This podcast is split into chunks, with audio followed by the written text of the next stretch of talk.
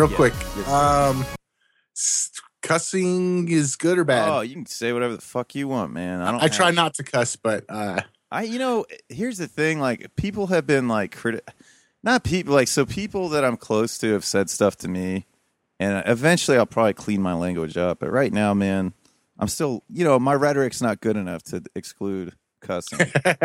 so I'm still working on my rhetoric. I'm only on grammar and logic right now. That's really what I'm diving into. So, you know, once once I really start focusing on rhetoric, I'll I'll have it off. But uh, you know, sometimes it's good to say, you know, a couple bad words or like just to and actually too, here's what's funny, like um from watching Penn and Teller bullshit like a long time ago and hearing Penn Jillette talking to interview, like you are way less like uh like if you call someone a fucking asshole or you know just a, a dickhead you're way like that's okay to say but if you called someone a fraud or somebody a quack or something like that that was in the medical field you're actually way more um you could be subject to like litigation over that. That's Oh, just yeah. like a fun fun note. So if you do want to criticize someone name calling is is okay but to actually like i don't know. So but i would never just like criticize someone and say this guy's a fuck unless like they're really an asshole.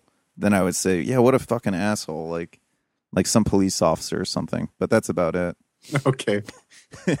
anyways let me get this this intro rolling. So uh ladies and gentlemen welcome to another episode of the sample hour i have a pleasure to be joined by my good friend uh internet friend nathan fraser who uh really kind of put me in this direction and the reason why like uh, i went followed his lead and went in a lot of different directions for myself um like the jackalope freedom festival or just kind of studying uh I don't know, just my own personal studies with anarchism and anarcho capitalism and all that fun stuff. So, Nathan, thank you so much. He's the host of Live Free FM. Um, and if you just go to livefreefm.com, you can find, uh, because what's the name of the radio network? I'm always bad at that other stuff, man. Uh, the main network that I'm on is Truth Frequency Radio, and um, my site that you can go and catch all of the archives of my show is livefreefm.com. Okay. I'm glad I'm really good at saying my guest information, just butchering it there. So I'm glad you're here. But you're on another. Are, are, you're still on another. You're like on a second radio network too. Uh, I get simulcast on ucy.tv and uh, also on in, the Denver metro area. We're on uh, 90.7 FM, but it's a micro broadcast, so the the reach of the antenna is not the greatest. That's pretty cool, man. I didn't know you're at, you're on um, the airwaves as well as the internet. Uh, so that's pretty cool. Um, it's different, man. Like, what do you think? Like, like it's it's what's interesting to me is like the difference between like live radio broadcasting and doing like a podcast like this. And I got to be honest, man. I don't I don't think I could do the live radio like because I like I'm a big fan of your show, and I'll like I'll listen and I'm like, man, Nathan has to keep this going like just nonstop and just talking. And I'm like, he does an awesome job of just keeping it going. Like, um, I don't think I could do that. Like, I, I on purpose have guests because I, I can't just talk. Like, I'm not like I don't have enough in me, and I'm so afraid. Like we were talking about before the show. Like I feel like that's when you that's when I would start to say the dumbest shit ever. Was because I wouldn't have time to like really like focus on what I'm saying because I would just be trying to like fill the airwaves or engage an audience. Um, so like I'd, I'd really even if I had like passionate topics because you go on for two hours, right? Yeah. Man, that's pretty awesome, man. I, I just want to say I got a lot of before you know before we get into too much conversation, I'll just be really awkward and give you a nice compliment. But uh, yeah, man, really appreciate your work. Um, and just really appreciate like like like I told you before, like I was really kind of on the the free man path and studying that, and then after you know listening to you, um, you know, it just kind of like made me made me look at other things and like and just like I don't know, you've exposed some really like exposed me to some really interesting ideas that I could explore, and I and I appreciate that. So, um, there we go. Awkward compliment started off.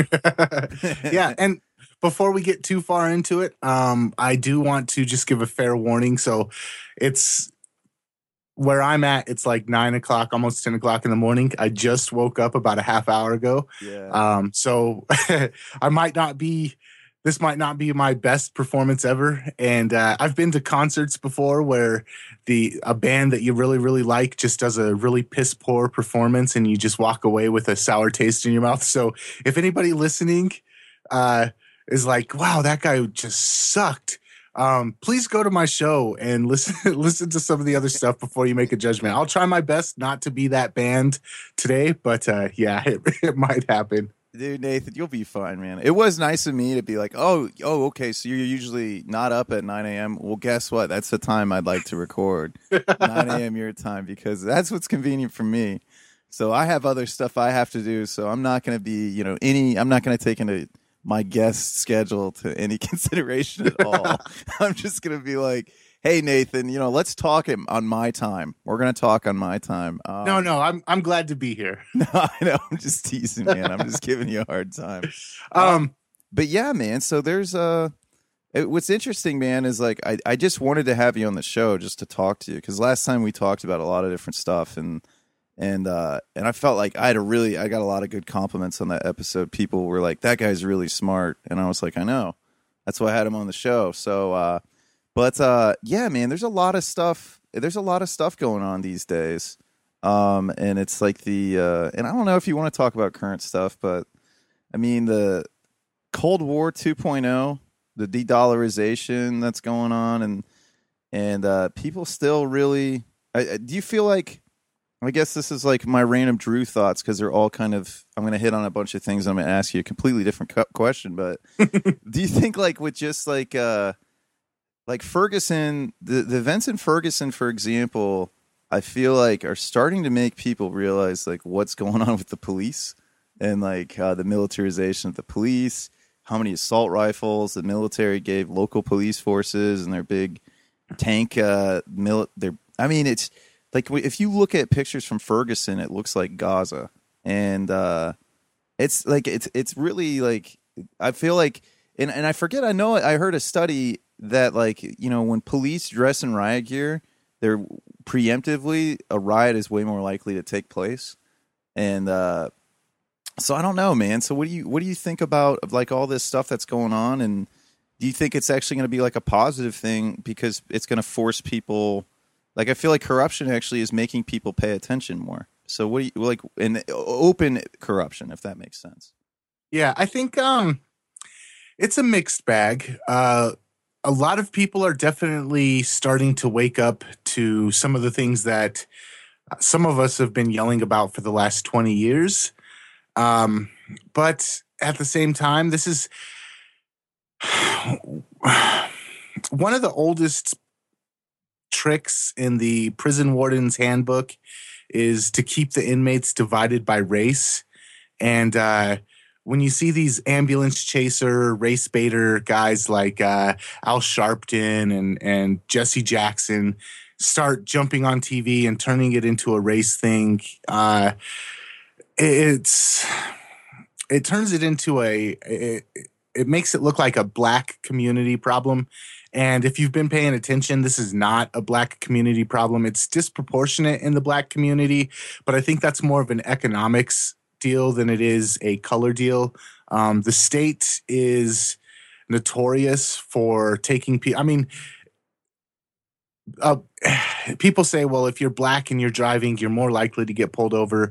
But the truth is, if you're driving a a car that's not as uh, you, you know if you're driving a car that's 2008 and it looks like you're a, a middle class working type person you're a lot less likely to get pulled over if you're than if you're driving like a car from 1984 um, the state is notorious for picking out easy targets that's why police officers go after potheads rather than rapists. The state is notorious for going after low hanging fruit. And people who are poor, people that drive crappier cars, people that come from poor communities, they're a lot easier to milk and get stuck in the system and, and take everything they can from those people.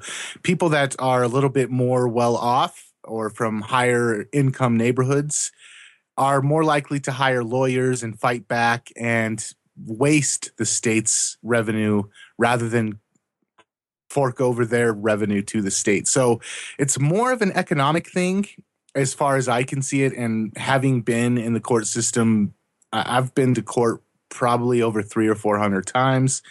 Um, it's to me, it's definitely a problem that is more focused towards economic an economic group rather than a racist group or a race group. But the fact is, the there's a lot of overlap between the black community and the poor community. So uh, it does disproportionately hit the black community. But when you look at uh, situations on YouTube, you just type in police brutality and you'll see hundreds, if not thousands, of videos of police brutalizing white people, brutalizing Mexicans. Uh, Kelly Thomas, I think was his name, um, the gentleman from California that last year he was he was uh, a mentally ill kid and he got beat to death by like four police officers, and he was white and he's not like the exception to the rule. A lot of white people, a lot of Asian people, a lot of Mexican people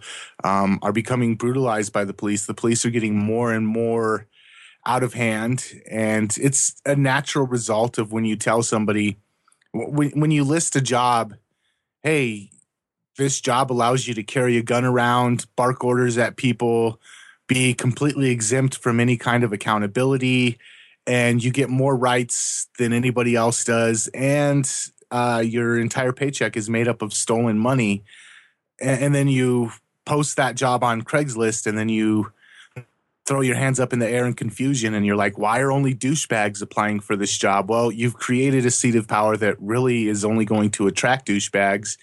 And uh, we're watching the inevitable result of that right now. And uh, because of we were talking about like the free man on the land type crowd and because of people that are actually starting to stand up for their rights um, police are starting to be more and more paranoid of the average citizen. And since they're a lot of police i don't want to make a blanket statement but a lot of police are uh, not the highest iq of people. In fact they actually have have had rulings about how they're allowed or they're encouraged to hire lower IQ people to be police officers. And since police have this power trip and uh, and there's a lot of anti-gun paranoia um, and a lot of everybody hates cops paranoia. So it, it's created a mindset, the mix of of I have more rights than you, and the mix of officer safety is number one, and everybody's trying to kill police nowadays. Um, it's it's created an environment that uh, is ripe for police brutality, and we're seeing it everywhere. Uh, I am suspicious though when it starts when when you see unrest in the prison and you see the white people and the black people start to realize that they have a common enemy, and then the media rushes in and is quick to start throwing out buzzwords that are meant to divide and keep the inmates at each other's throats. Um, that's that's my biggest worry about this.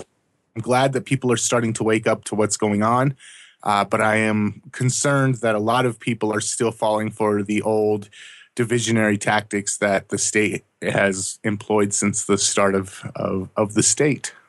Yeah, it, it, it was interesting. Uh, the guy because uh, I, I do a couple podcasts on this feed. Like my co-host of the Terrible Cast, he went out to Ferguson and uh, he actually got like video of uh, that. Uh, there's like a Black Panther, and he's like basically saying that they want the the police officer dead, um, and he's getting people to chant it with him. And and I think it's interesting because like he said that the police literally it was like it was like kind of organized at the police for the the Black Panther to be there, and you see the same shit with the Klan, and it's like, and I get that because it's supposed to be protecting their First Amendment right, but it's just really interesting that they're like people that you know are going to cause race tensions get like special, you know, special right, like they get they get a platform and a spotlight. Exactly, exactly. They get a platform and a spotlight, and it's like, why, you know, you know, why? Like, we can't if we're if we're all saying we're all in rest, they all try to arrest us. But if like, oh, if I'm part of a hate group, then it's all right. You know, you can go ahead, hate hate whoever you want to hate. Like, please take the attention away from us. And uh, and yeah, I think that's that's interesting, man. I, um, it, it's it it's definitely alarming. Like, I feel like with the um the case last year with uh, Trayvon Martin and George Zimmerman, I felt like they want like they were making that into number one they were making that into like a case about like stand your ground which it was really a self-defense case and then they tried to make it into this white versus black thing and george zimmerman's a peruvian jewish guy like i don't know if you saw their moms take the stand but george zimmerman's mom looks i mean like i don't like she looks mexican from an ignorant american's perspective. And uh and, and it's it's it was just kind of funny man. And like like the interesting thing to me that's really going on is like there's holes in both like the media takes something and they run with it or even like even like independent media will take something because they want they want to get more ammo against like their adversary like they hate the they hate the government they hate the police so they'll like they'll jump on shit way too soon and like yeah this is like the the kid's story about what happened with the Mike Brown thing I'm kind of like skeptical of his story and then like the the footage comes out. He really did like he really did rob some guy for some cigars in his store. But the cop just shot him and it really was unrelated, but it's just like man, I feel like both sides are always trying to hide something. So you never know who who is really telling the truth because like neither side really is. So well, it's keep going. We we have uh and this is just something that even myself I suffer from this I don't know anybody who doesn't. We have these things in our brain that kind of filter what we see and what we repeat. And one of them is cognitive dissonance, and one of them is confirmation bias, uh, or confirmation bias. Another word for it is like hyper focusing. Uh, we, it's it's not comfortable to admit that you're wrong about something. So what we do is we look for evidence to prove that we're right about something. We look for evidence to prove that our worldview is correct because that's what makes us feel comfortable. And anything that goes against what makes our worldview reinforced, uh, we have a tendency to slip under the rug. And we all do this, and it's really hard to check yourself. Uh, but media is made up of human beings, obviously, and they have the way that they see the world and they have their own agendas. And I don't even want to say agendas, I just want to say we want to be right. We want to be proven right. And if you run an alternative media or if you run a mainstream media, obviously in the mainstream media, there's a lot of uh, brainwashing tactics that are deliberately employed. But for the people that watch the mainstream media and for the people that aren't as devious, we still fall victim to these these uh, mental flaws that we all have, which is basically we don't want to admit that we could be wrong about something, so we ignore the evidence that goes contrary to what we believe, and we choose to jump on and put a bullhorn on evidence that confirms what we want to believe. So it's something that uh, we all fall victim to it, and the best the best way that you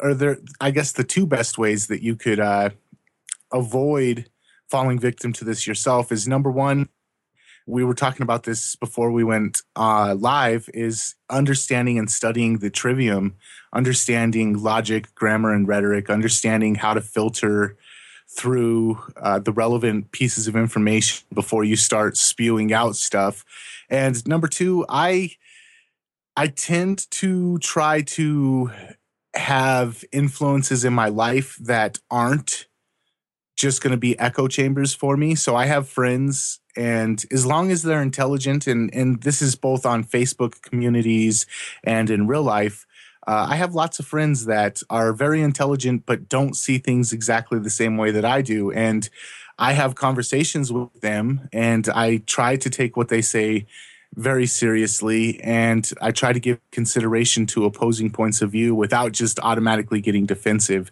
which is a very hard thing to do for most people and for a long time was very hard for me to do, but I've learned the value of of being open to other points of view and to trying to uh I guess not stifle my own cognitive dissonance and confirmation bias, but at least give give allow other points of view to be weighed in before I jump out and start making declarations about something. Yeah, no, that's a. I think that helps. I think you know smoking good marijuana or cannabis helps it makes well, you more sensitive to other people. yeah, most most of those conversations that I have other pe- with other people with other points of view definitely involve marijuana. So yeah, I should just say cannabis. It's like the uh, get away from the demonized word, but uh, that's uh, that's still a bad habit of mine. Um, but yeah, I, I I agree, man. Like it's you know we're in such a and I've been talking about this on the show a lot, so I'm sure my listeners are sick of it, but like people don't hear what you say, they hear what you keep saying. And like the when you look at um when you look at like our media and our like it is such a competitive platform. Like everybody like I mean I work in an office so I'm in like, you know, Cubeville and everybody wants to talk about dumb shit that was on ESPN. And I'm just like, I don't I don't care. Like I don't care. yeah, of course Skip Bayless and Stephen A. Smith are gonna argue because you guys think it's entertaining. But that's like how people think you should communicate now. Like people are like modeling after this communication. So we, we can't have a discussion of ideas. Like my the the fact that I have a differing perspective can be like war for somebody and they get all they all get all hot huffy and puffy with you and it's it's just kind of crazy man like it's it's crazy that um that people like it's it, it's just what am i what am i really trying to say so it's like and i feel like that's what spurs it so we can't have like i feel like if we could just discuss ideas you know you wouldn't have to like figure out well this person feel like because it's in every community too like it's in every and, and I think people do it unintentionally because they don't realize that they've kind of been programmed to do it. And that's like, you know, if somebody has a different perspective, you know, they must be against you or the way you live or everything else. And like, and like, and it offends people that I'm for gun rights. Like, uh, you know, like, I swear, like my friends that don't necessarily like, and I think too, uh, like they, like people who might, like, might think that uh, guns are bad, like having guns or, gun ownership isn't a good thing. It's a silly thing because they, you know, they watch too much of the Daily Show or something like that. And and it's it like the idea, the fact that I am for guns like is like a threat to I feel like their existence, and they'll like come at me very hard and really try like hard not to be. And I'm just really nice to them. And I, and I see that they just want to result to name calling or ad hominem attacks, and it's just like it's it's really kind of a fascinating thing. Um, does that make sense? Did any of that make sense that I just said, Nathan? Yeah, I think probably I can relate to it, and I would say a large part of our audience that's going to be listening to this can absolutely relate to it. It's uh, it's difficult trying to communicate unpopular ideas, and that's something that I definitely have experience with. Um, but it really, people are so used to certain types of communication. When you look at like the media, it's all confirmation bias. It's if you want to be told that you're right about how evil guns are, then this is the channel for you. If you want to feel or validate, if you want to feel validated or told that you're correct about how evil Mexicans are, this is the channel for you. And that's what people are used to. They're used to people constantly reinforcing their worldview. And one of the like rules of media is know your target audience, know the rhetoric that they want to hear, constantly reinforce what they want to believe, and never, ever, ever bring anything that into the realm of discussion that might make them question what they believe because that'll make them uncomfortable that'll make them change the channel.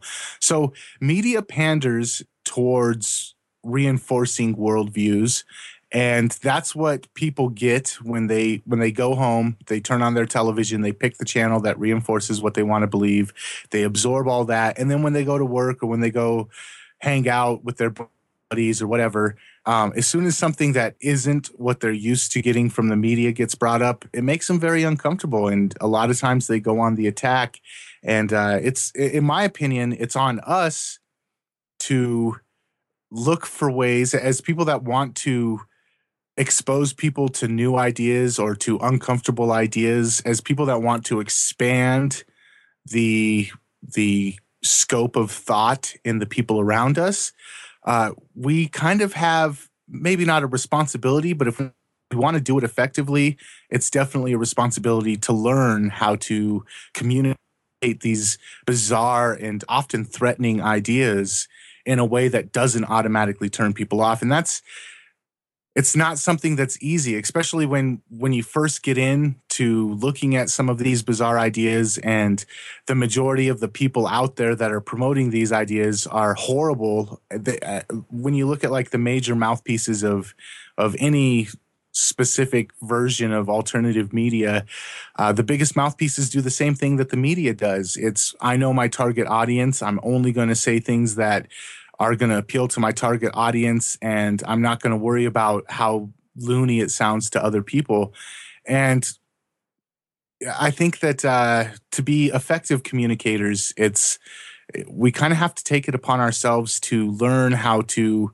Uh, we don't want to just be preaching to the choir all day. We don't want to just be stuck in an echo chamber where the sound of our voice never gets outside the ears of people who already agree with us. Um, and so, one of the things that I try to do with my radio show is I'm constantly bringing up uncomfortable uh, things that go against what the majority of my audience has been preconditioned to accept. And uh, it might not be the most successful business model for running a podcast or a radio show, but I think it's a very valuable thing. And I think that learning how to think about things without automatically jumping to ad hominem attacks or without automatically getting on the defensive and, and putting up brick walls or forcing the other person to put up brick walls. I think that learning how to have conversations without them turning into confrontations is something that uh, we would all be better off if we would if we would just take a little bit of time to learn how to do that. Yeah, I'm pretty guilty of like just uh like if I'm trying to have a conversation and then like somebody gets really con- confrontational, I just start trolling them. And I don't know if that's a bad thing, a thing but it's just way more fun for me to like they just expose their splinters as Daryl Becker would say and just like keep touching them and keep poking them and keep letting them know yeah, you don't like that, do you? And it, and it's funny, it's hilarious to do, and like, but actually, like people realize that's what I'm doing, and I'm like, or like, and it's it's it's easy to do, especially when people talk about sports, and uh, but like it, it's it, like it, sometimes, man, and, and I know that's probably not the best approach, but it's just like, man, it's so fun, and like sometimes, like you let people I don't know. I don't think people learn the best through humiliation, but I don't know. It's like I have mixed I have mixed opinions about it just because it's it's just really fun to do sometimes, man. well, I feel like uh if it's you got to pick what your goal is and make sure that your steps are consistent with your goal. And sometimes some people they're just not gonna you're not gonna be able to reach them no matter what you do. And so when it comes to that point I, have had friends on facebook i've never well i won't say never I've, twice i've deleted people from my facebook account but uh, i typically don't delete people no matter how hard they try and troll me or how, no matter how confrontational they are. Um, i enjoy having different points of view I find it mentally challenging, not like in a short bus kind of way, but in a in a way that uh, you, you gotta you gotta rub your axe against a grindstone in order to make it sharp.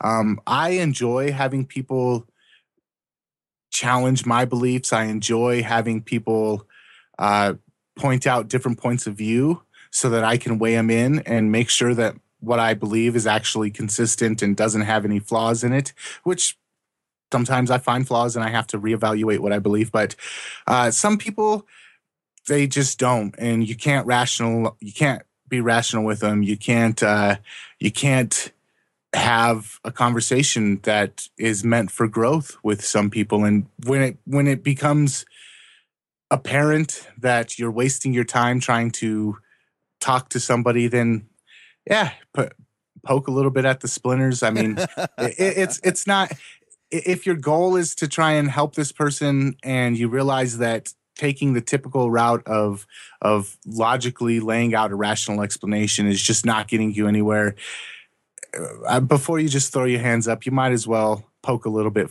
of fun at their ideals.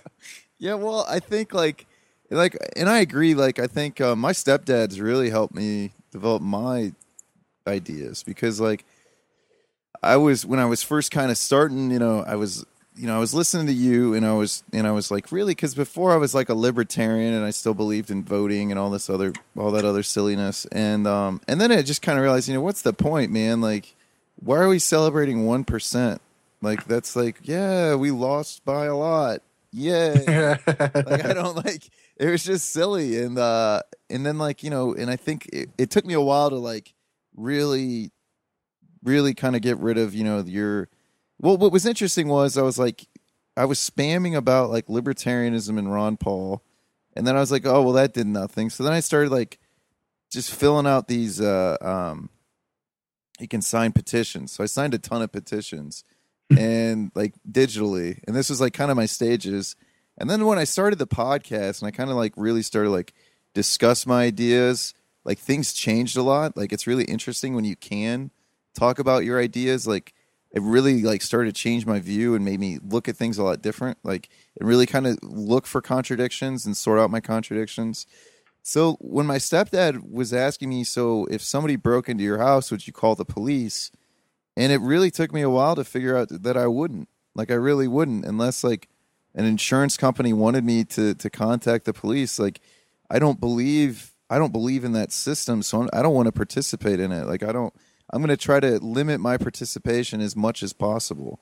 Like in and like and he would always ask me questions, and I think like if you learn to ask people the right questions, like that's that's really what's going to help them and and sometimes like if they if that makes sense like it's always like and I and I think about like in sales like um you know to we all that's something that I've always I've always been good at sales cuz I always knew how to like ask people and f- just find what they were looking for so I would find what and I remember like I was talking to my aunt and we were talking about uh death with dignity like that's kind of like a uh, like a topic for me that like you know I'm actually really like I it that's one thing that like if you should have the freedom over anything it should be about the way you go out of this world. And if you're suffering, why is that illegal for you to want to to end your life like in a and even if it is painful, but if you could do it in a way where you talk to your family about it and you you can discuss and say, "Look, I'm I'm done fighting. Like, you know, this isn't going to help that much. Like I think I think I just want to go out in a way that I don't have to take these crazy drugs or anything else. And and I think if you're ready to hang up the towel and you can you can talk to your family about it and I think that's that I think you should have that freedom. And I'm not just saying like somebody that's like depressed, but even then like that's like a really weird thing when you think about freedom. Um and and I guess like watching like family members suffer like it really kind of made me be like, well, they should have had the option if they wanted to. Um, and and I don't, and I think like and I was having a conversation with my aunt about it. She was Catholic, and I just started asking her questions like, "But don't you think you like why do you think that like where where does the root of your belief that this is inherently bad come from? Like have you ever addressed that? Because like that's what I had to do for a lot of my belief systems. Like why did I think it was okay to vote? Why did I think that this made a difference? Why did I think that uh you know, why was I why was I Catholic for so many years? That does that make sense, man? Like just kind of going through yeah, so Socrates had a very similar way of teaching, which was called the Socratic method, and it was basically all question based. And uh, it was rather than telling you this is the answer, just take my take my word for it, take it on faith. Um, he would walk you through a series of questions that you would have to answer for yourself and by answering those questions and by working out your own inconsistencies, you would come to a logical conclusion, or at least that was the goal.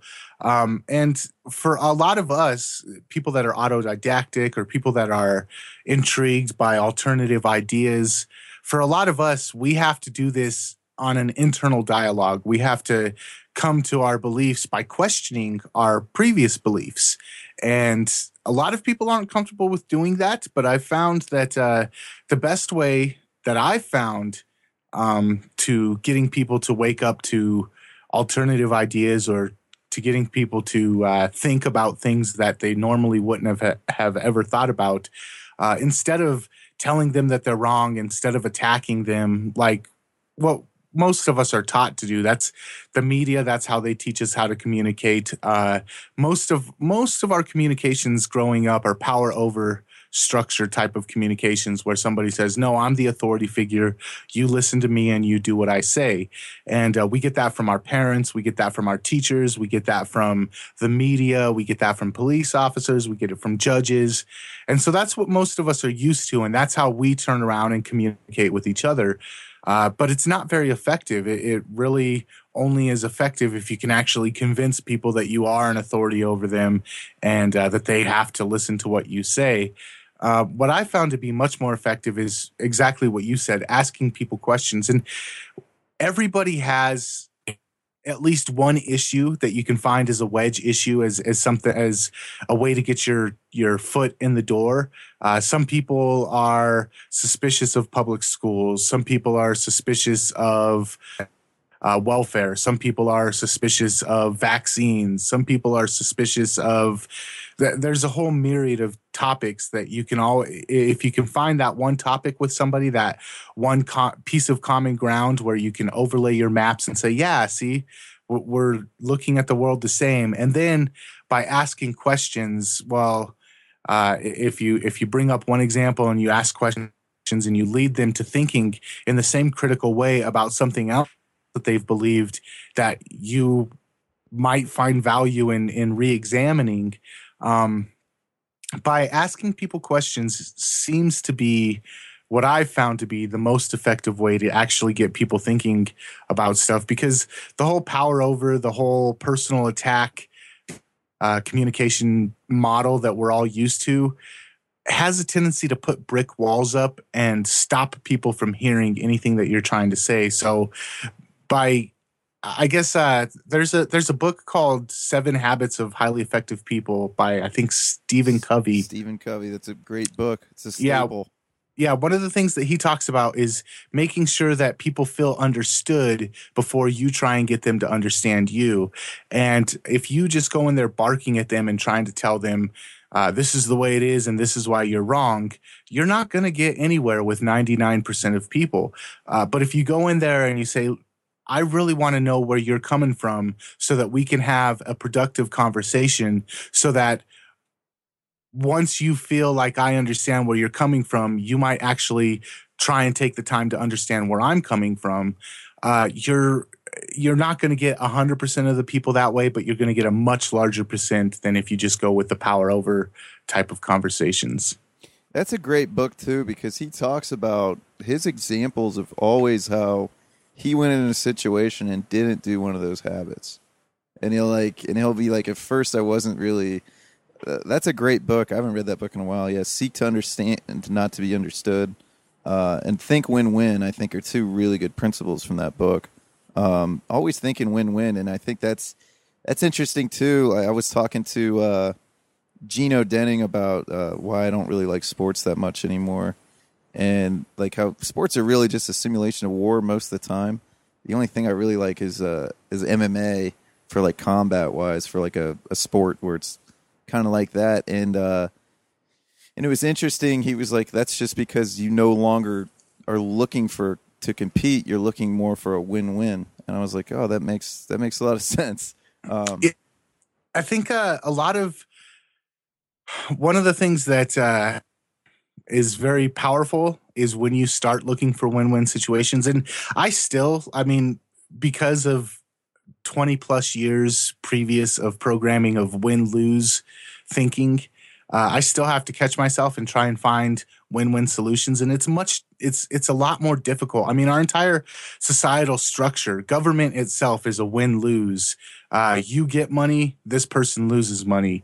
Um, it, it's it's always this zero sum game where one person has to lose in order for another person to win and uh, often it's actually lose lose scenarios when it comes to the way our society is currently organized.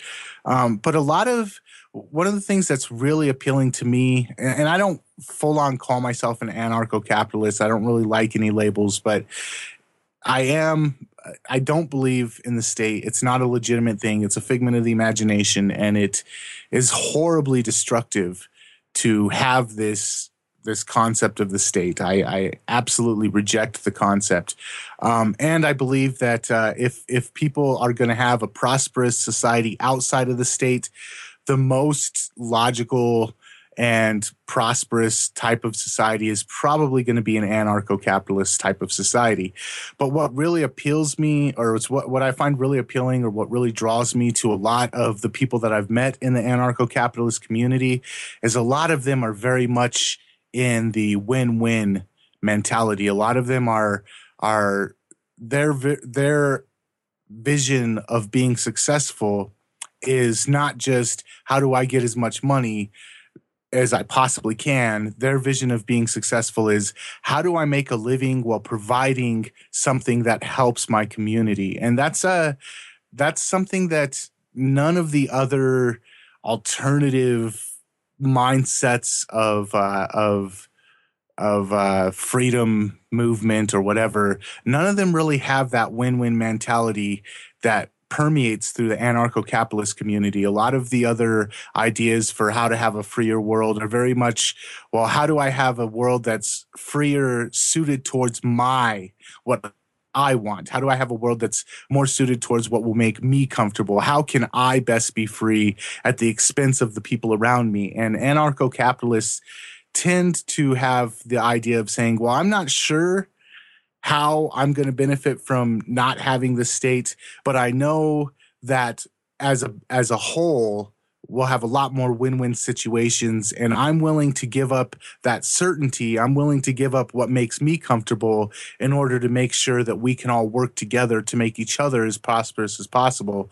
And uh, that's what I really find attractive about most of the friends that I have that do consider themselves anarcho-capitalists. Yeah, I'd, I'd, agree, man. I think that's what was most attractive for me, um, because it, because of those principles, man. Like it's not, it's about collaboration, not com- not com- like. And I think like you can compete. There's healthy competition, man. You can have fun, but I think like the, just I mean, so many people don't get that all regulations are just ways for companies to create a monopoly. Like that's what a regulation is, and and like and I think once you rid rid the world of regulations, and you can just like if I have an idea and you take it and you make it better, isn't that the, the isn't that what I wanted for my idea to begin with? And I it, it it's it's just it kind of goes back to like the intellectual property thing. Like I've sent you so many shirts from RIPT Apparel um, that I thought were cool that I knew you would like, like Ninja Turtle shirts. They're just they're just creative because it's like a mashup of different different like like different stuff from that era. Like it's the Turtles with Star Wars or something like that, or Star Wars with the Ninja Turtles, and it's just like the the whole mashup of that idea and that that creativity.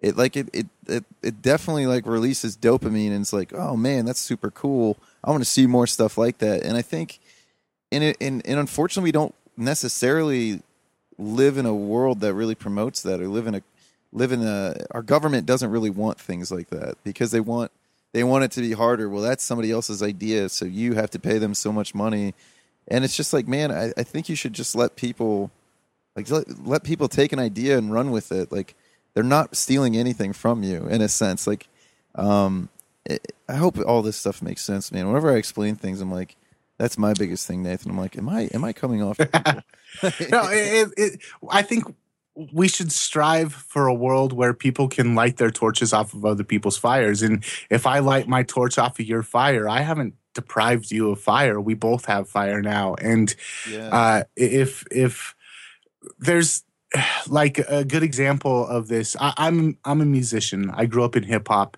Uh, I love a lot of rap music I really hate, but I love the idea, the spirit behind hip hop music, and uh, a lot of it a lot of the best hip hop is completely illegal because it's all mixtapes. It's people taking somebody else's uh, instrumentals and rapping on top of them. Or uh, there was an example from a few years back. Somebody put out an album called the Gray Album, where they took instrumentals from the Beatles' White Album and they took lyrics from Jay Z's Black Album and they put it together and made just this phenomenal piece of artwork that's completely illegal according to copyright law. And uh, it would have sold more albums than any other album that year. Danger Mouse.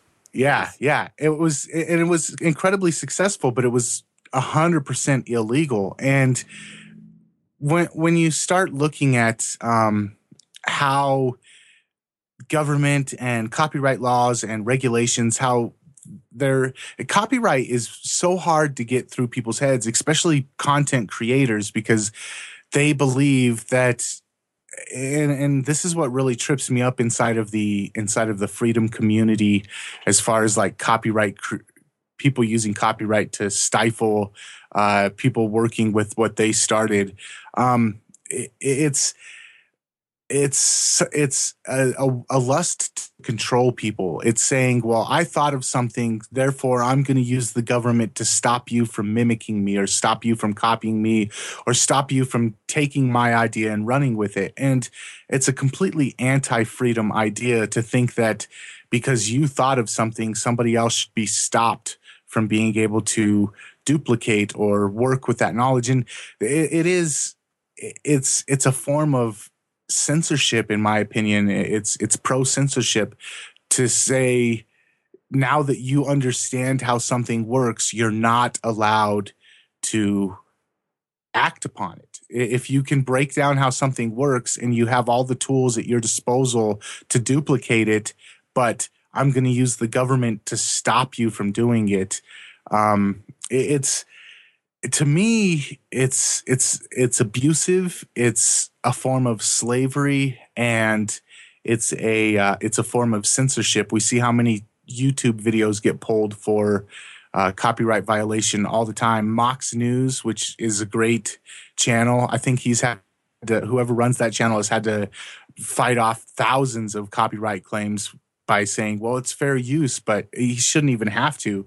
Uh, but the news loves to censor people by copyright claims. Uh, people in general, even inside even inside the liberty movement, uh, a lot of people will use IP to censor uh, either critics or censor people that want to compete with them, and that's one of the things that at least at face, a lot of people inside of the anarcho capitalist community uh, reject that concept. And a lot of like, I, I, don't know if you got to meet Drew or Drew or uh, Davi from um, Shiny Badges or or uh, um, Silver Dime Cards. I had Davi on the podcast. He's pretty cool, man. I like Davi. Yeah, so they started up these this Silver Dime Card project a couple years ago, and they made these really cool uh, little trading cards that had silver dimes in them. And one of the first things that they did once they started it was make a video on YouTube showing how they made them and said, Here, you want to compete with us? This is exactly how we do it. This is our secret. And if you want to make it, here's the instructions. We'd love to see some people compete with us and come up with better ideas. And uh, that's a very win win mentality that seems to be lacking in the majority of other alternative realms. Yeah. Um, and that's the whole thing is like you can't, and the whole point of them doing that is to try to disrupt free market and disrupt uh, technology, man. And, and you, you can't, like, you cannot stop, you cannot fight either thing there's always going to be a market for something, and technology is always going to disrupt those markets. Like it's always going to shift something, and you cannot control it. It's just kind of, I mean, it really is nature. It really is kind of like the nature of the the flow of, I guess, uh, currency or whatever you use, or or just what people want, and and supply and demand, and and uh, and and yeah, and I think you know that that is such an excellent point, man, and um well, if you don't mind me interjecting, no, no, not quick. at all.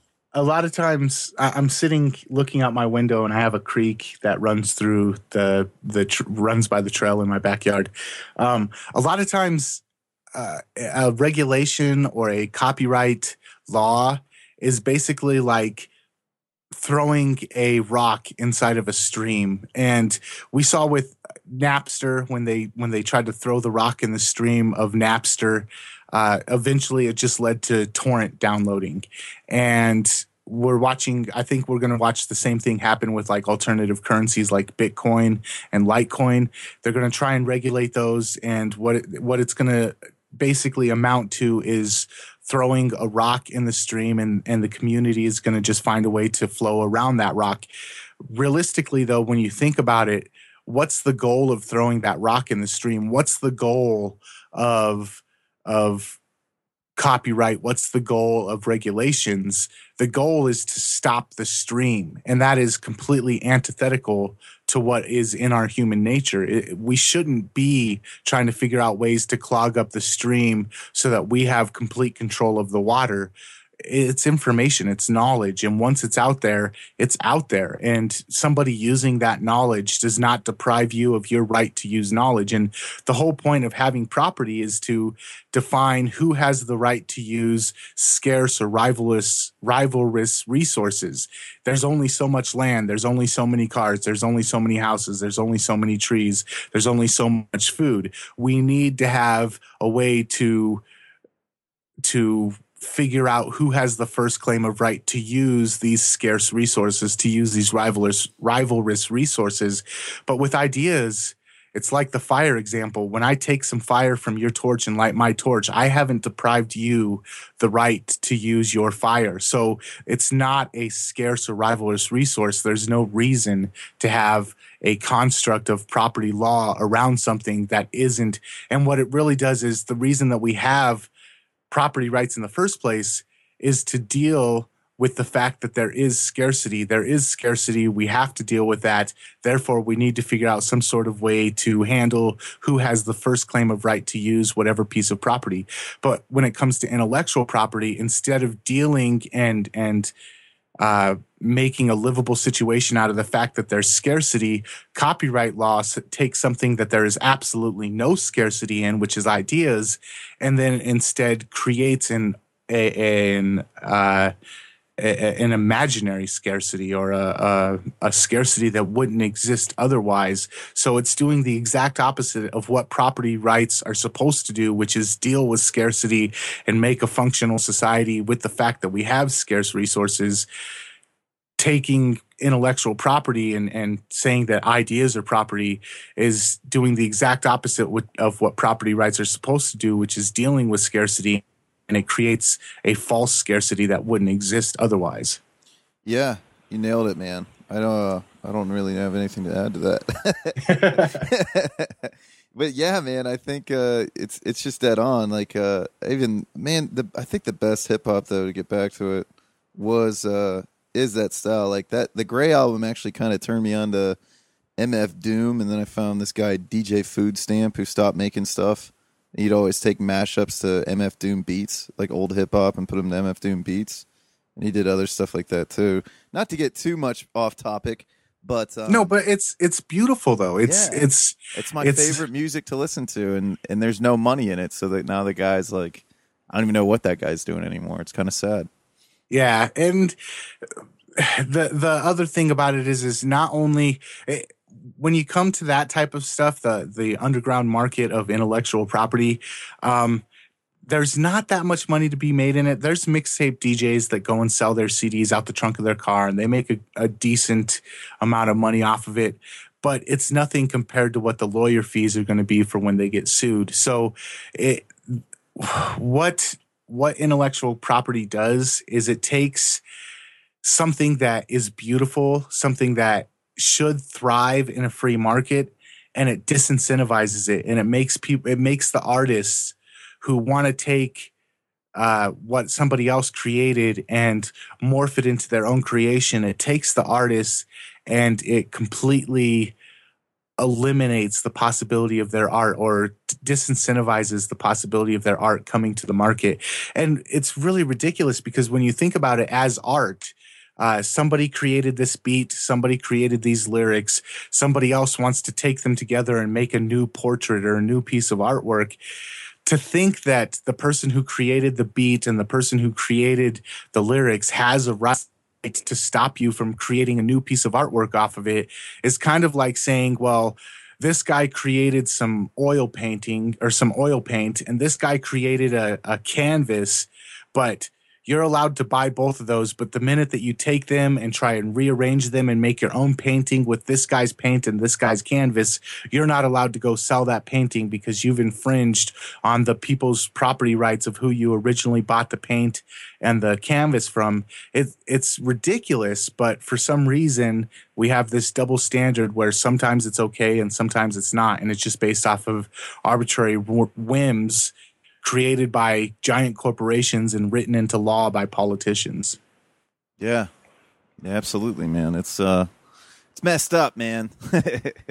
uh yeah, I I I totally agree. I think um you know, I think we need to embrace art more as a culture. I think uh I think what's interesting too, I was thinking about like protesting versus like uh just making art to to like I feel like when you protest through like an art form, it's it's actually way more effective than just going and standing in a street and holding up a sign. Um, and I think like you know, you can make pictures can like I mean picture what are what is the term? Isn't like pictures are worth like a thousand words or something like that? Yeah. And and it's so true. Like I, I think that uh, like just kind of getting on the top of art and kind of like everything that we've talked about today. Like I think I think if people just learn to express themselves artistically, it would it would like solve a lot of problems in our world because I think people don't know how and like you know non-creative people try to try to capitalize off of creative people so many like just all the time and it's I don't know if this is making any sense but it's like it's and it's probably usually the non the least creative person that is like having a beef with like, I mean, I'm just gonna say it. I thought Lars was the least talented in Metallica. There we go. Fuck you, Lars. and that's why he got so mad. But it's like, you know, you can't, you can't, you know, you, you can't just get all upset because you think somebody's trying to get your Kool Aid. Um, like it, it, it's people. If people thought you made good music, they'll buy music. People still buy albums that they think are good, and they can get it for free anytime. Like there are people that are scared of it, and there's are people that are brainwashed into thinking that it's not good. But all right, so here's an example. The Expendables 3 came out. Like it was released on the internet and DVD quality like a month before it came out. And I watched it and I thought it was great. So what am I going to do? I'm going to go to the damn movie theater and I'm going to watch it again because I think it's a good movie and I want to support it.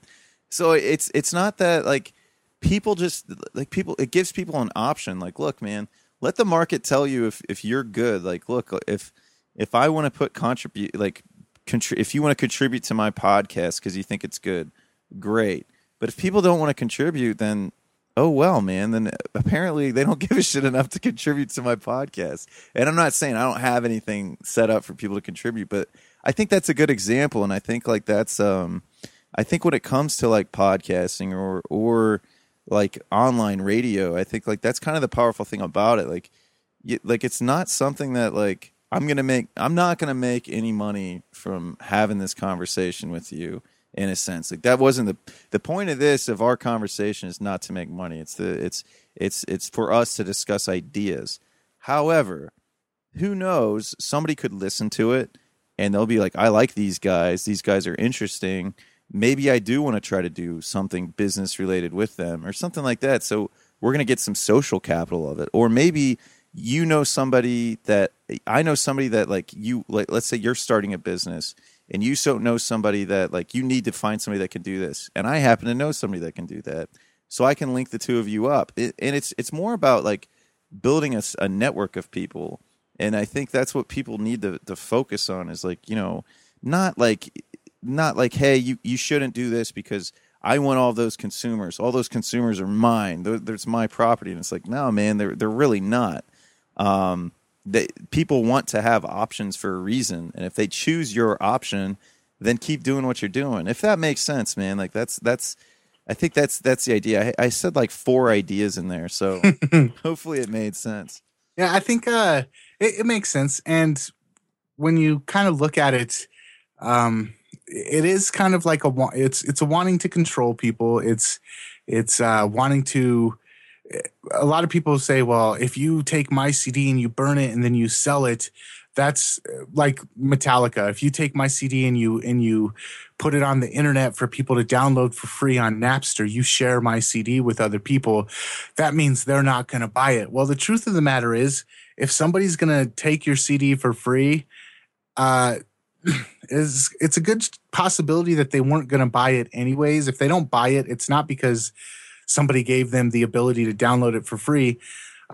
Uh, the music industry, in particular, for a long time, and this is starting to fade away now, but for a long time, they only had to focus on like two tracks. They'd, they'd make a CD full of crap and filler music, and then they'd make two tracks that were going to be, that were intentionally designed to be the radio tracks.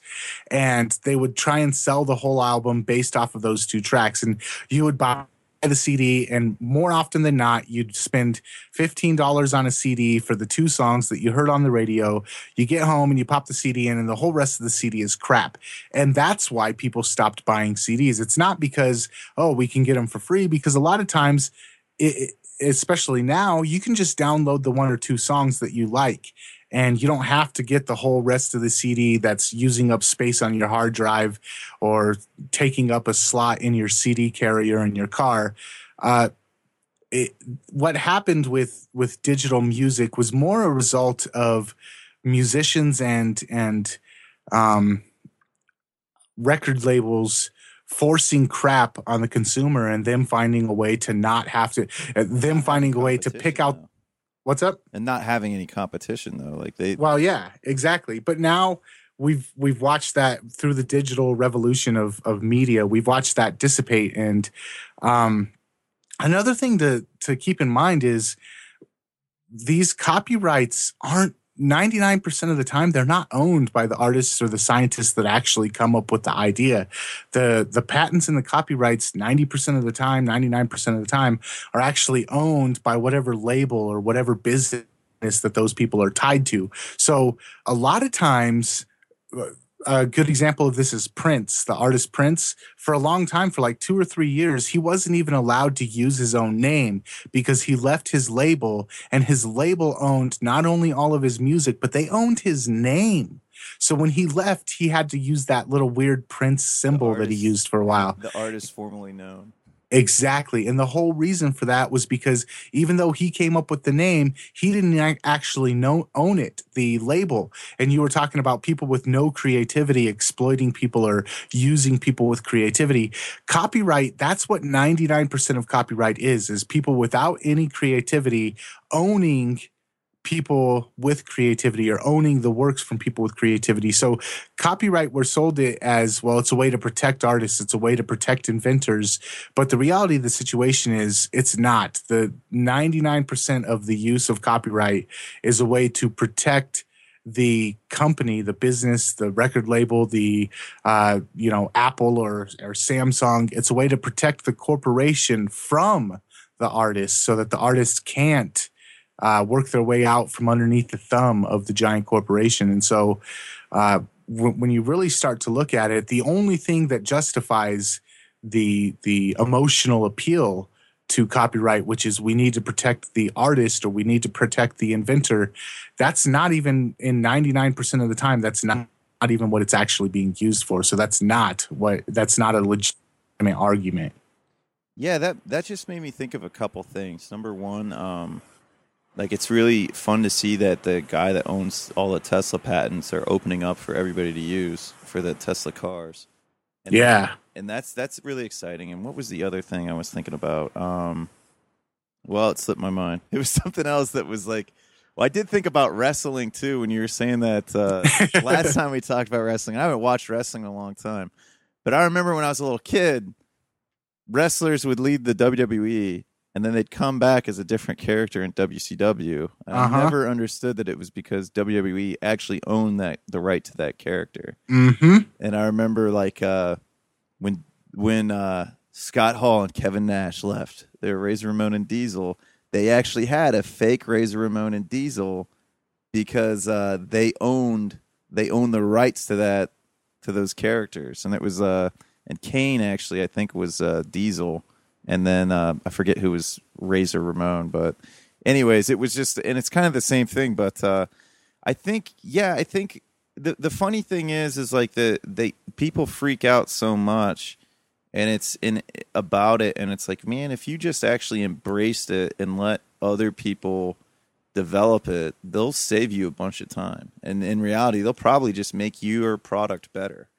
Well, and and we see that also with with the rise of digital media. Um, I, I, I like Hong Kong. Hong Kong is not very big on intellectual property, and uh, the concept I, am a big comic book guy you probably wouldn't be able to tell it by looking at me but well you mentioned earlier that i'm a huge ninja turtles nerd but uh, um, i like comic books and uh, in different areas of the world, they view intellectual property differently.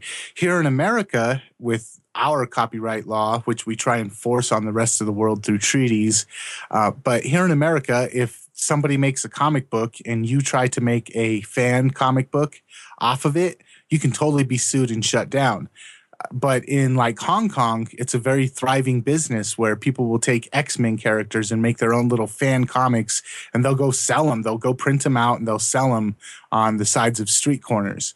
And it doesn't hurt Marvel sales. It actually helps Marvel sales because now they have, uh, you know, addendums or supplementary stories, and Marvel only puts out the issue once a month.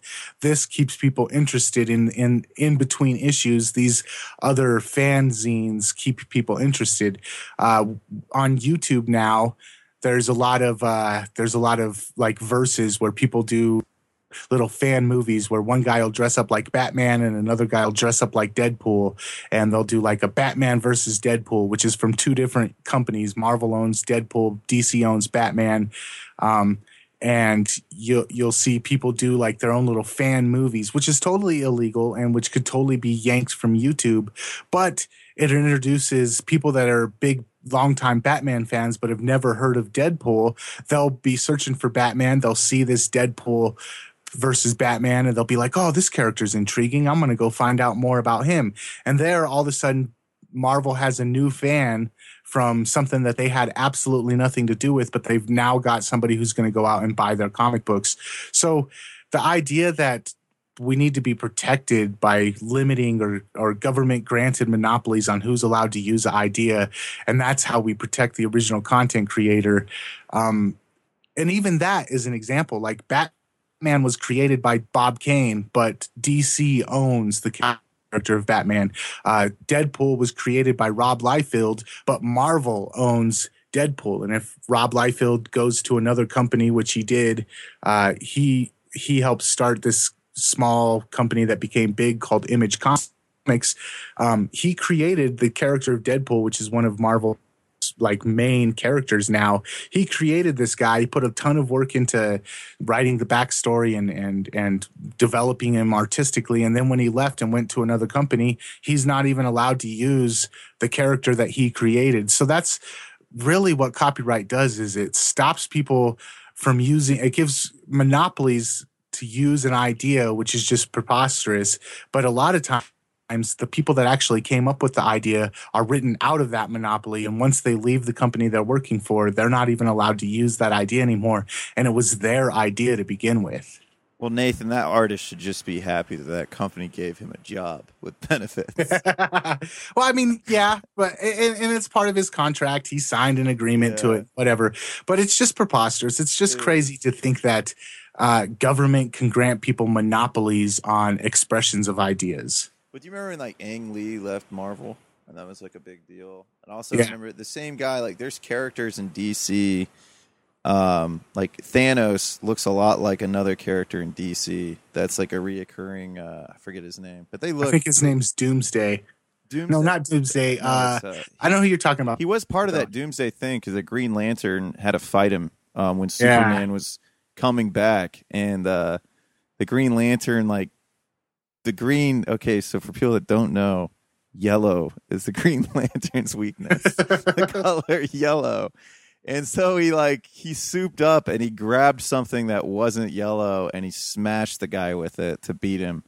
Um, so it was kind of interesting. But anyways, uh, it, I just thought it was funny. But you know, it's um, um, yeah, I just wanted to nerd out and talk to you about comics there. But it's but it's really true. Like the artist or the creator is never the person that's actually seeing those benefits. So it's it's um yeah, it's it's it's it's not really a good thing. Copyright um infringement. It's it's uncreative people using the government to allow Yeah. them to own the work of creative people. Well, they need regulations. If what, if, what would we do if we didn't have this brilliant government to regulate things? It, it's just funny because people don't, and then they use words like regulations, and you're like, yeah, that sounds like that sounds like a good thing. I think I need to be regulated, but it's like, no, not at all. It doesn't make it any safer for you at all. Yeah. regulating things like like look if people and that's the whole thing too like you don't need that because if look if somebody has a bad product in the business world people are going to find out about it and they're going to be like yeah we have things like yelp now that solve that problem or even even things like uh consumer advocacy groups or consumers digest or stuff like that. To be honest i mean i would much rather pay for a subscription to a magazine that voluntarily did regulations or or voluntary did voluntarily did gradings of different restaurants around town. Uh, Restaurants is the best example because that's one of the most regulated industries right now is food industry. Um, I would much more trust to subscribe to a magazine for $20 a year that had a list of all these restaurants and restaurants would be incentivized to allow themselves to be listed because they knew that number one it's promotional and free advertising but they also know that people trust the reviews of this magazine uh, and this magazine two or three times as part of their agreement with everybody that they list and funded by people that subscribe to their magazine uh, every four months or every three months they go in and they check to make sure that you have hot water and you they make sure that you're not dropping food on the ground or you don't have cockroaches. Um, and so regulation itself or or some sort of uh, standards in, in you know not imposed but come up created by third parties and saying hey if you meet these standards because these are the standards that the community wants or that the customer wants if you meet these standards we'd be glad to tell people about your business. And there's a whole new business model that's completely uh not even on the table right now. I, I mean that's that's employment for tens of thousands of people across the United States for a new a brand new business model that we're not even allowed to or we're not even given the option right now to explore. Um, I would much mo- I would feel much more comfortable trusting somebody like that than trusting state regulators to go. I've worked in restaurants when the state regulator comes in, they tell us, "Hey, next week we're going to be coming visiting," or they show up and it's a surprise. But either way, uh, everybody puts away their their water. They they hide their jacket. They make sure that they don't get in trouble. But it's all for show. It's for that one time out of the six months that the regulator shows up. Um, and realistically, uh, it it the regulations stop competition. They stop people from being able to set up shop and compete with the people that are able to comply with the, with the regulations. And in a free market, there'd be a lot more restaurants. There'd be a lot more people springing up, and they would just naturally, if if if other business models were allowed to exist, like the one that I mentioned earlier, where people say, "Hey, advertise or not advertise, but uh, allow us to come and inspect, and we'll let people know." That's going to incentivize people to have the best quality of food possible, to have the best quality of restaurant possible, to have the best quality of dining room possible. It's going to incentivize people to automatically hit those marks that we think the regulations are going to force people to hit. Plus, it's going to create tons of new jobs that are all voluntarily um, Um, created. They're not forced to pay for through the tax system. And that's just one example. If we freed the market on one thing, if we freed the market on everything, hundreds of thousands of new jobs would be created almost overnight. And realistically thinking about it, poverty would probably disappear within a month or two.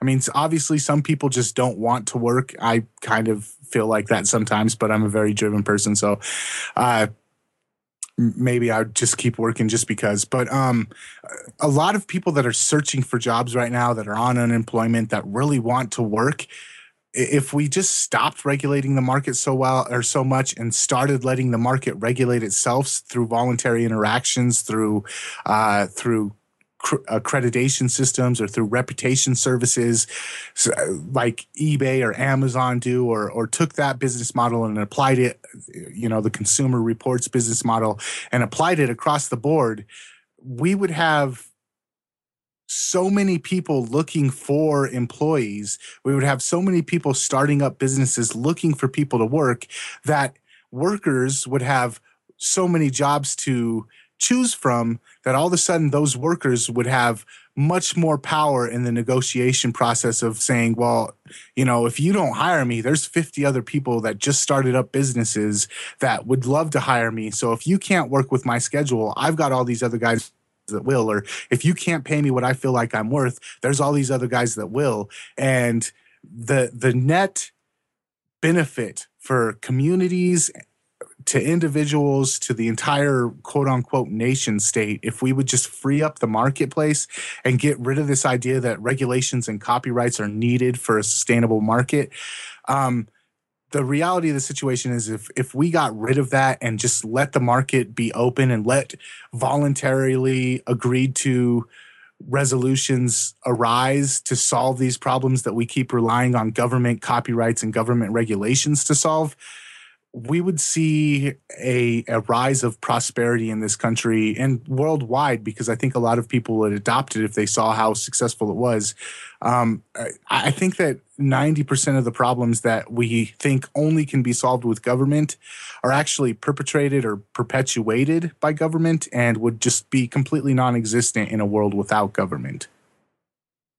Yeah, I uh, I completely agree, man. I think uh, I think too. Like, I think you know we should really start focusing on just even in your local community too like just um and i think like if people within a community just just start to like focus because it's like i guess i kind of forgot to say and like how to make this change.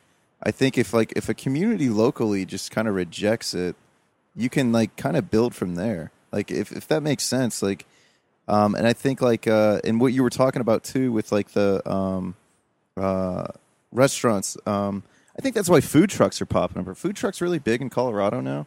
They're gaining popularity because our food industry in Colorado is so overly regulated. It's almost impossible to start up any kind of food business, but the food trucks are not quite as badly regulated. So they're uh, they're starting to gain popularity. But out in California, which is where I've I kind of bounce back and forth between Colorado and California.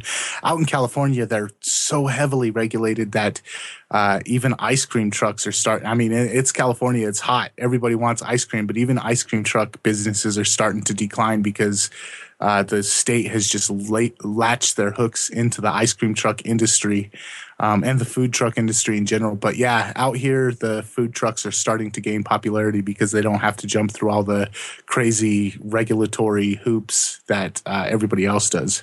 Yeah, I um, we just had this food truck festival out here. Like it's like a huge thing out here, and they charge a lot of money for their food, and it's crazy. People just line up to. Uh, to pay. Like, and it's just like, but at the same time, like, why wouldn't you want food trucks? Why wouldn't you want more competition? If you have a good product you can stand by, people are still going to go there. Like my favorite burger joints right now are all like locally sourced foods, and it's like they get their their foods from a farm. And I remember I went to this food truck festival, and there was like 20 minutes, and it, I kind of felt like I was at Cedar Point, which is like a really big theme park out here. But like at the very end, instead of riding an awesome ride, I got to pay for overpriced food.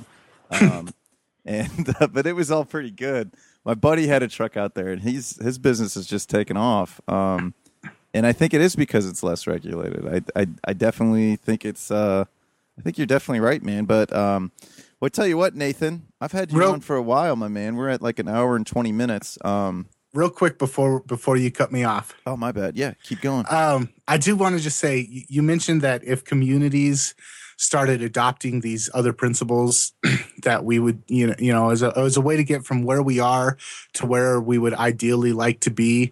If communities on a local level started started you know adopting these principles of, of free market or adopting these principles of just working around the the regulations or or saying you know throwing the regulations to the wind or throwing copyright to the wind um, right now i feel like that community actually is being built but it's not being built in the physical world it's being built on the online world and we are watching community that's where the ideas like bitcoin came from is from people that said you know we don't really like what governments are doing with money we want to do something different.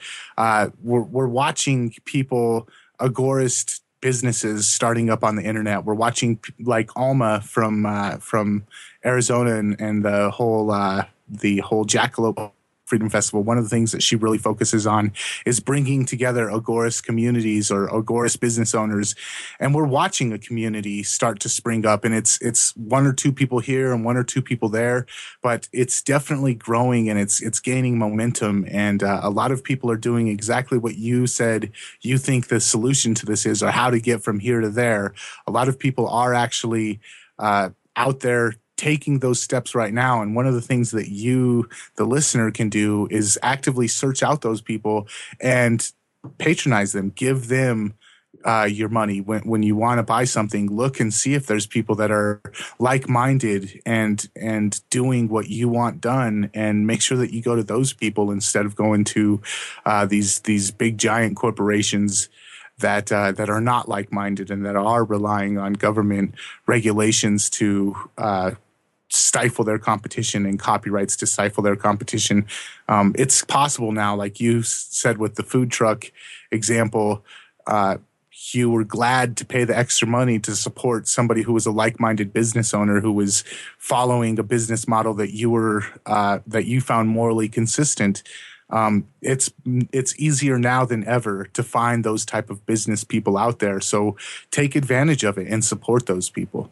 Yeah, I agree. Um, and I agree too. And like a uh, couple things. So Alma, yeah, she's got quite the community in Arizona, man. There's a lot of people in Arizona that are like really kind of, and it's cool too. And then like uh, to just talk about the jackalope real quick, like there was a whole community that drove from San Diego too. They drove like eight hours, and they and they're building. And so yeah, I agree. Like you know, look at look at things like Meetup.com or I mean, you know, I was fortunate, um, like we were talking about before, to before I even really discovered the real liberty movement versus just like people that vote for libertarian candidates, like what I was. um, like I found a community, and like my, my best friends now are people that I've met through the internet, and I and I can hang out with them in in physical reality. Um, and we want to build something. We want to like buy land and start a community and and uh, grow our own food and become locally resilient from everything else.